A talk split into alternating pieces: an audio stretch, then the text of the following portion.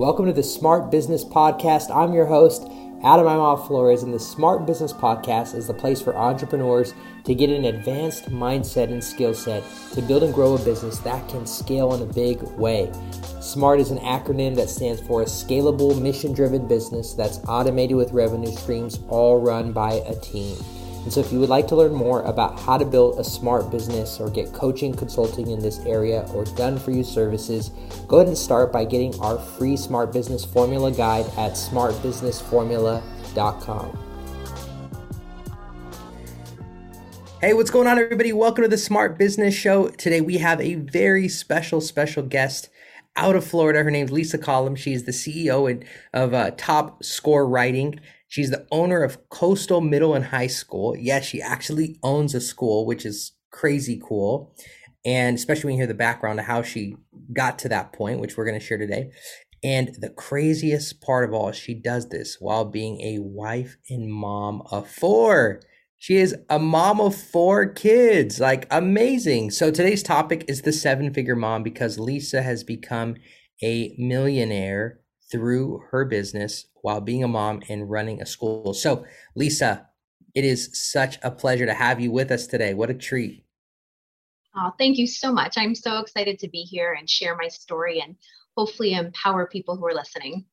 Yeah, and I think what's so cool about your story is I feel like you represent just an everyday mom, right? That's just you you were working a regular job as a teacher and you were teaching it was English? Yeah, I was in charge of writing. You're in charge of writing mm-hmm, for fourth grade, and you kind of got this itch to start your own, you know, writing program. So, kind of tell us about where you were at and kind of what led you down that journey. Yeah, so you hit it right on the spot. I was just like regular mom who wanted to be a teacher. That was my life goal, my life dream. I used to teach my stuffed animals when I was like five year old, five years old in my room. So when I landed that dream job at 21, I was super excited and I was in charge of writing. So I thought, okay, it's not necessarily my thing, but give me the curriculum because, you know, every subject has curriculum that you follow. And so I saw the reading teacher had like 20 boxes and the math teacher had like 20 boxes and social, social studies and science. And then there was nothing for writing. And the principal said, Oh, well, you just got to find resources online and find some books that you can use and just kind of supply them with lessons to get them with some general writing. And I was like, Oh no, that's not going to work for me. I knew I was at a low performing school. I knew every student was below grade level, and I knew that I wanted to be successful my first year of teaching. So I went back to basics and came up with my own system of teaching writing. And that first year, um, before me coming in, they were at 38% proficiency, meaning only 38% of them passed the state writing test. And at the end of my first year, 95% of them passed the state writing test. And then for two years to follow, 100% passed. So it became so crazy that and unheard of that I was investigated twice by the Department of Education because they didn't believe wow. that these low level students could do that. So yeah. I just went with the system, never wrote anything down. I did that for eight years. Wow. Um, I got to jump in really quick. I got to jump in really quick because you're like the true Hilary Swank and Freedom Writers. you're like a, the the true like they need to make a movie after you because you're in a you know a, a, a tough school district working with kids that aren't you know passing at high levels and here you come in flip the tables upside down and say this is how we're gonna this is how we're gonna do things and you changed the the results in that in that school. That's amazing. Talk, can you talk a little bit more about what that was like working with kids like that? Yeah i mean i was determined and i i hate when people just put this one kind of blanket over these kids and say you know it is what it is. They're low performing you know they're going up in poverty. It's just expected. I just i don't like any of that so i don't i don't take no for an answer. I don't take their low level for the way it needs to be. So i went in with this mindset of no they're going to write and they're going to pass. End of story. And so i knew what worked with kids in general. I knew that regardless of what i learned as a as an education major i knew that the simple basics structure and repetition and practice is what work, works with kids. It doesn't matter if you're playing football or learning how to write you want to learn, you do repetition and practice. You go out there every single day and you practice. And the same thing needed to happen with writing. And I feel like a lot of curriculum, a lot of teachers, a lot of ways make things sound so fancy. They all want this grand show. And I'm not into that. I want real deal. I want what works. So I kept things basic and it, it worked with the kids. And thankfully, I was able to share my ways. And the coolest part about it was after I was done teaching in the classroom, they moved me to like a coaching position. It was called a writing coach, and then a specialist. And then I was in charge of the lowest 10 schools in my entire district. And all those schools outperformed all the A schools. And so then it kind of became this talk of, whoa, what, what, who is this lady and what is she doing? And I just loved proving everyone wrong. That was like my, it's still, still to this day, I'm like, give me any school anywhere with any kids and I will get them to ride an essay. Wow, that's amazing. And, and a lot of times with these lower performing schools, some of the students can have attitudes because they're not getting, you know, just kind of how they grew up. It's it's kind of like, uh, you know, you're dealing with a, a little bit of a tougher environment. How do you go in there, you know, and and what's your attitude like with them when they give you attitude? How do you handle them? I always keep it real. That's my go-to. Even at my school, I let them know I love you, but I'm, I'm I do not play either. And so I, I want them to know that I'm coming from a place that I care. So I'm going to provide the easiest way to teach you how to do this. I promise it'll be simple. You got to trust me, but I'm also not going to play and not going to listen to the excuses. And I think that they appreciate that. They appreciate me coming in, not being all la la la and fake, but also not being super tough like I don't care. I'm right in the middle and that's just always how i've been able to establish relationship with with kids um, and like i'll go back to my school you know i get kids all the time that struggle dropped out failing been kicked out they come to me and i always say the first thing i have is to come to jesus meeting we're going to have a real talk about why you're here and what you need to do and that you you don't cross the line with me. And I think kids just like when people are upfront with them and honest and real. And that's just the way I've always done yeah. it. Oh, I love that. I love that. So so here you are, you develop this program that gets these results, right? And people are checking you out like what's going on with Lisa? What is she doing, right? So, you know, you, you didn't have a business yet. You're you're still a teacher. How does this transition into starting a business? The craziest story ever. so, I had no intentions I never even used the word business once in my life. Never thought I could do it. I always looked at starting a business as these like millionaires who went to school with a business to, get a business degree and had someone in the family that ran a business. And I thought, I just never even thought it was attainable. So it never crossed my mind. So it wasn't until that eighth, ninth year um, of teaching and then becoming a specialist that I decided I had my third baby and I decided to go work from home teaching online. This was like pre COVID, this was 10 years ago. So I take this job teaching virtually. I'm super excited. I'm at home in my pajamas teaching. And within the first week, everyone starts calling that I used to work with, all the principals and teachers. They're like, Where'd you go? You used to give us all this stuff. You tell us, you know, the ways to teach writing. And I'm like, Oh, I left the district. I'm at home now teaching. And they're like, Well, can you like write it down and we'll buy it? And I laughed. I literally laughed out loud and I forget laughing and thinking, Yeah, I don't even know where to begin, let alone actually like sell something. And so they were persistent for weeks, emails and calls. And finally, I just thought, let me just Google it. And I Googled, how do you start a business in Florida? I literally Googled and it led me to the state page. And I followed step one, came up with a name. And step two, uh, registered it. Step three, got my EIN number. Step four, paid the, the little fee. And I thought, oh, wow, now I have a business. Cool. So I started writing lessons and made binders, like three ring binders. I type on Microsoft Word, put them into binder, and that little tiny side hustle just grew and grew. And for four years, I built it while I worked full time. And before I knew it, I had hundreds of schools and I was looking for a printer because I'm like, I can't make binders anymore. Like my, I'm putting my kids to work. I got to start paying them if I'm going to make them work this much. and that's, that's how it started. Wow. Now, in that jump, right? Because there's a lot of people who have a gift, they have a talent, they have something they're good at, right? And and the way that their mind often works is they go, okay, well, I create this, but then like, who will actually buy it? And I'm not a business person. I don't know anything about business. How can I actually turn this into anything? And then that just the thought of that is enough to go, uh, yeah, I'm not doing that. Uh, this is great. I know I have a talent, but I'm not doing anything else with it. Like, where in the world did you get this confidence? Like, as if you were going to create something and it was actually going to become big, like, and, and be successful. Like, how did you get that? Because you weren't a businesswoman, you were a teacher. Like, where did that come from? I'm going to be honest with you. I didn't have any of that in the beginning. I honestly just thought this was going to be me selling to these few principals and teachers that were asking me for the binder. I never looked at it to be this big business. I honestly was so happy. I was making $38,000 a year as a teacher. So when I got my first sale with an extra couple hundred dollars, I thought we're going to Disney World. I was like, I was more happy about that than anything. Forget thinking about a multi-million dollar business.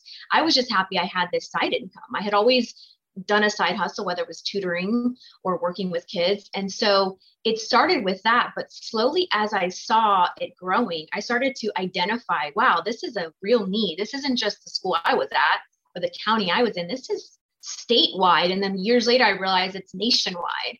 And so it became where I just thought, well, if they need it, other schools may need it. And slowly, I started to contact other schools and email and post on social media. So it was a slow approach to it because I again I didn't think I never I never even called myself a CEO and I've had my business for 10 years until 3 years ago. And I always tell everyone go back on my social media. I never even mentioned the word. And it took a lot for me to do that because I kept thinking I don't belong here. I'm not actually a CEO. This is just like a little side thing. Yeah. So it took me a while to to identify with that. And just to go back to what you said real quick, all those questions that people ask, how am I going to sell this? How am I going to do this? What about this?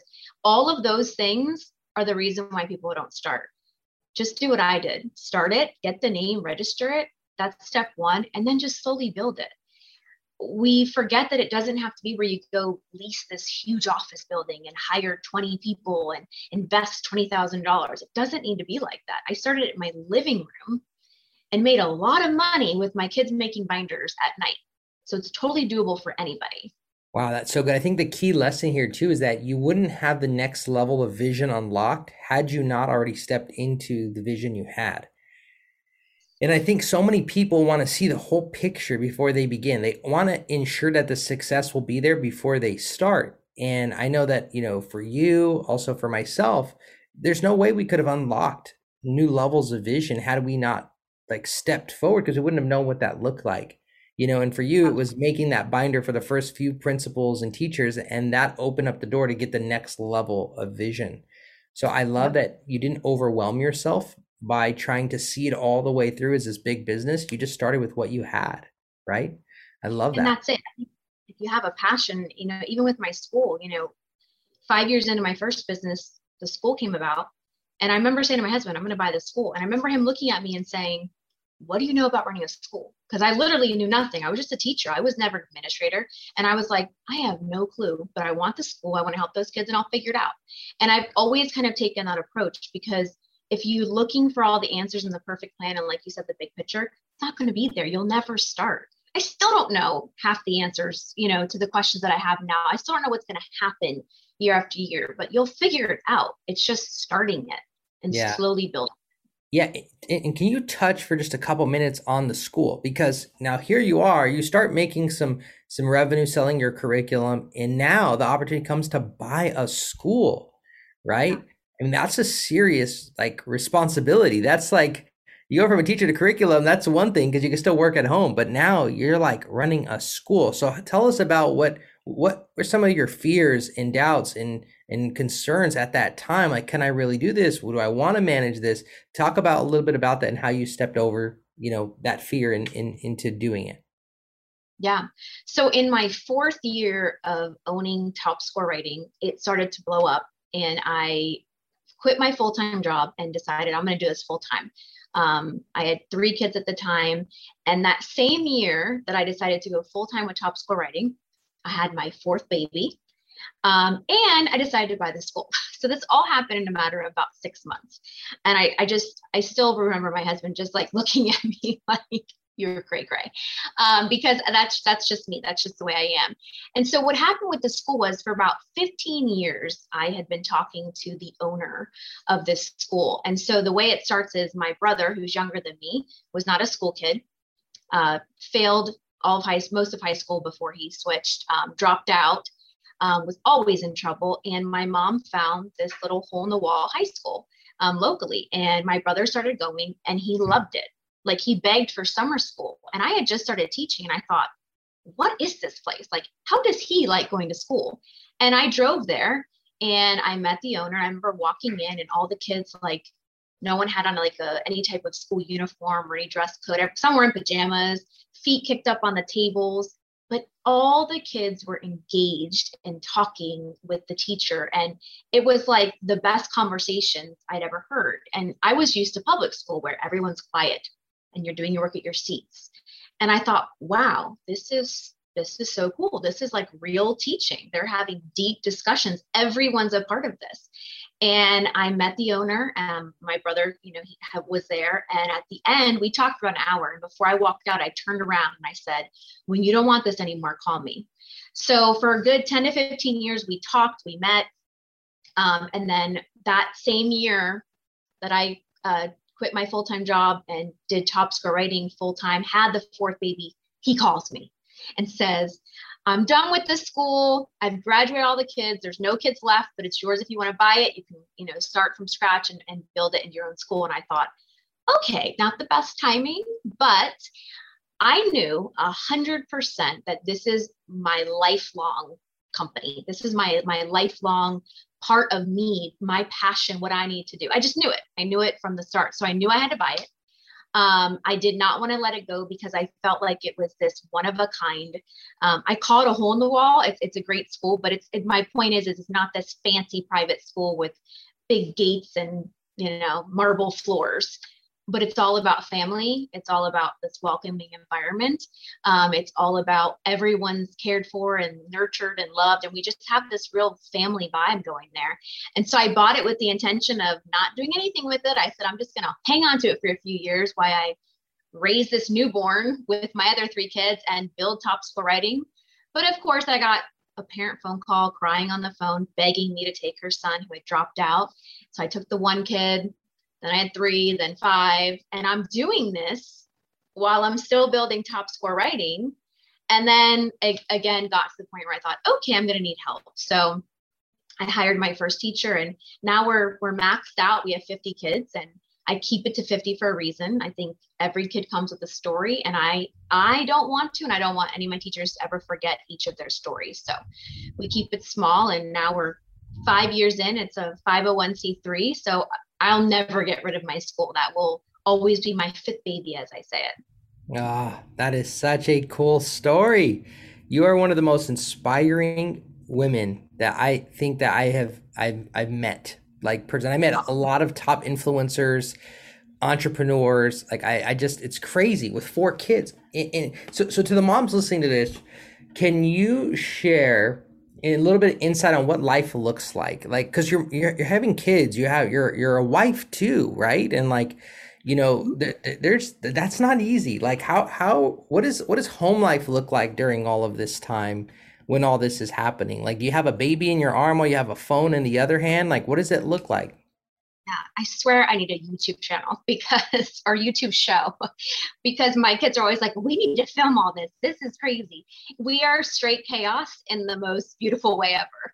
Um, my three boys, now my youngest is five now. So remember, this is five years ago when I had the newborn, but my oldest is 16. Then I have a 13 year old and a 10 year old. And my three boys, even the girl, are super active. I mean, like, we're talking competitive different cities and states every weekend playing sports. Um, you know, it's just hopping on planes going here, and so it's not just for kids; it's it's crazy uh, active kids. Um, but you know, I have to say again, if I sat back and said, "Should I have a fourth baby? Can I do it with this? Do I have enough time? When will I?"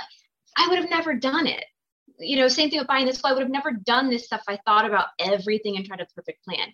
There's no right time for anything. There's never a perfect time. You just got to go in and figure it out, and you will. For me, I always tell everyone number one is you got to figure out the best way to keep track of your to do list. For me, it's p- paper and pen. Um, I write down everything. That's my first thing that I always say. You got to write it down or keep it in your phone because you're never going to remember it all. I think our brains are wired nowadays for this quick you know, our phones are quick, our internet's quick, and we're just, we don't, I can't remember my kids' numbers, but I remember my phone number from when I was like five, right? Because we had to remember things back then. so write it down, put in your notes. And then once you have that, you got to learn how to prioritize and delegate. Because if you have a hundred things, you're never gonna get them all done. So I always prioritize what has to be done in a certain day. And my to-do list will include uh, sales ads for top score writing, emails for Coastal Middle High School, dentist appointment for Brandon, one of my kids, you know, call screen repair guy for pool. Like it's a mix of everything. So I prioritize. And then my favorite thing is you will never, ever, ever be able to do everything on your own. I always say you can be superwoman all day long, but every single superhero has a sidekick. So you, you yeah. got to get help this whole mindset of we can do everything. Yeah, we can, but we got help. Yeah. And you know that was that was a slow build for me. But I had a part-time babysitter who grew into a full-time nanny, who now is like my nanny slash assistant slash house manager slash chauffeur. I mean, she's everything. So, you know, I'll give you a perfect example. I like thought that as a wife and mom, nobody, I couldn't have a cleaning service. That's for the rich and famous. You know, I never ever thought that.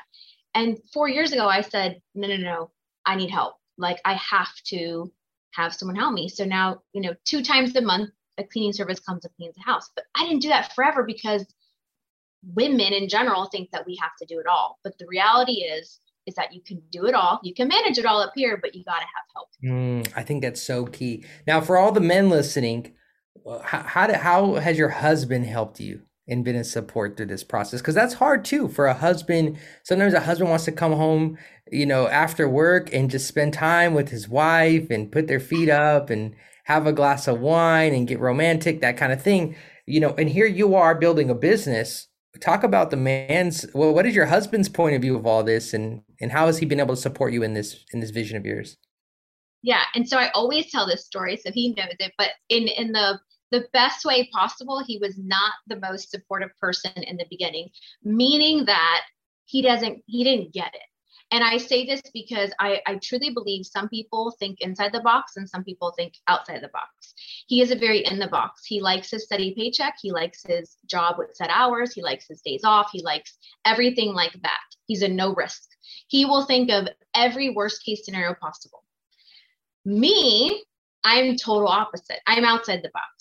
I like to try different things. I like my own hours, like to be in charge of my own uh, day and business, and and so and I like a little bit of risk. So we balanced each other out. But in the beginning, he was like, um, "Excuse me, what you're gonna start a, a business?" Like, and I had never mentioned it, so he was like, he kind of laughed it off, and was like, "Okay," it's kind of like never said no, never was negative about it, but kind of just like looking at me like I was crazy. And slowly, when I started to build it, um, he realized, okay, this is for real. And, and trust me, he enjoys his lovely car and his house. And but I mean, the point is, is that it took some time. But I always tell everyone, just because your husband isn't all your cheerleader in the corner doesn't mean you should stop. You know what I mean? It's just some people don't see your vision or don't get it, and that's okay. You know, there's a difference be- between um, being non-supportive and not being your cheerleader. It wasn't like he was, you know, not wanting me to do it. It's just he didn't get it. So he wasn't like, hurrah. Yeah. Slowly, you know, my fast forward, fast forward to now. Is he a fan? Is he a believer? Is he yeah. Yes, he gets it now. And he's a part of it. So he's like one of my editors. He is a guru. He's an educator as well. So he's a guru for um, editing and finding any type of error. So he's edited all my books. Um, he's very much a part of um, both of my businesses. So, but it took time um, for both of them. Even when I was going to buy the school, even after my successive top score, he still said, "What do you know about running a school?" And I said, "I don't know, but I'll figure it out." And again, he gave me that crazy eye, like, "Are you sure?" and I said, "Don't worry, I got this."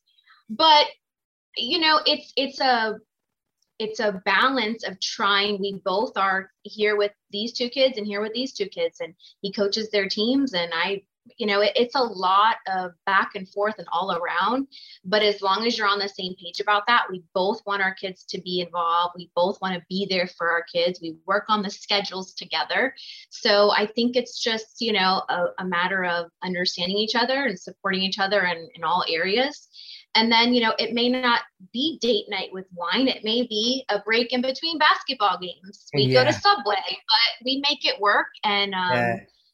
You know, I just think it's important for women and men to, to not that they have to see eye to eye, but at least to let them try it. Because when I hear people say, oh, my husband said I can't, I'm like, oh, I'm sorry, who died and made him king? Like, yeah. no, you know, he doesn't need to be there clapping his yeah. hands, but he right. you go. That's so good. I love that. I love that. Well, Lisa, uh, so inspiring. Thank you so much for today, for sharing your time with us. Uh, uh, we're gonna connect your Instagram to in the description uh, of this episode. Make sure you guys go follow her, um, you know, and and check out her work, um, you know, and and DM her, letting her know that this episode impacted you. Let her know what you loved about her story. You know, um, give her some feedback because uh, she is gonna be an upcoming like. I, see her being a, next wave of influencer, next wave entrepreneur. That you know, you're just at the beginning, even though you are already just so successful already and I'm so excited to see where your journey goes from here. Uh, and you have a fan over here in me. So, uh, so, so, with that being said, you know, everybody, uh, go check her out and make sure you subscribe to this episode, share this episode, and give us a six star rating on the podcast if you're listening. I know it's only five stars, but give us that extra star. Uh, and thank you so much, Lisa, once again for for joining us. Appreciate you. Thanks for having me. All right, everybody. Until the next episode, we'll see you later.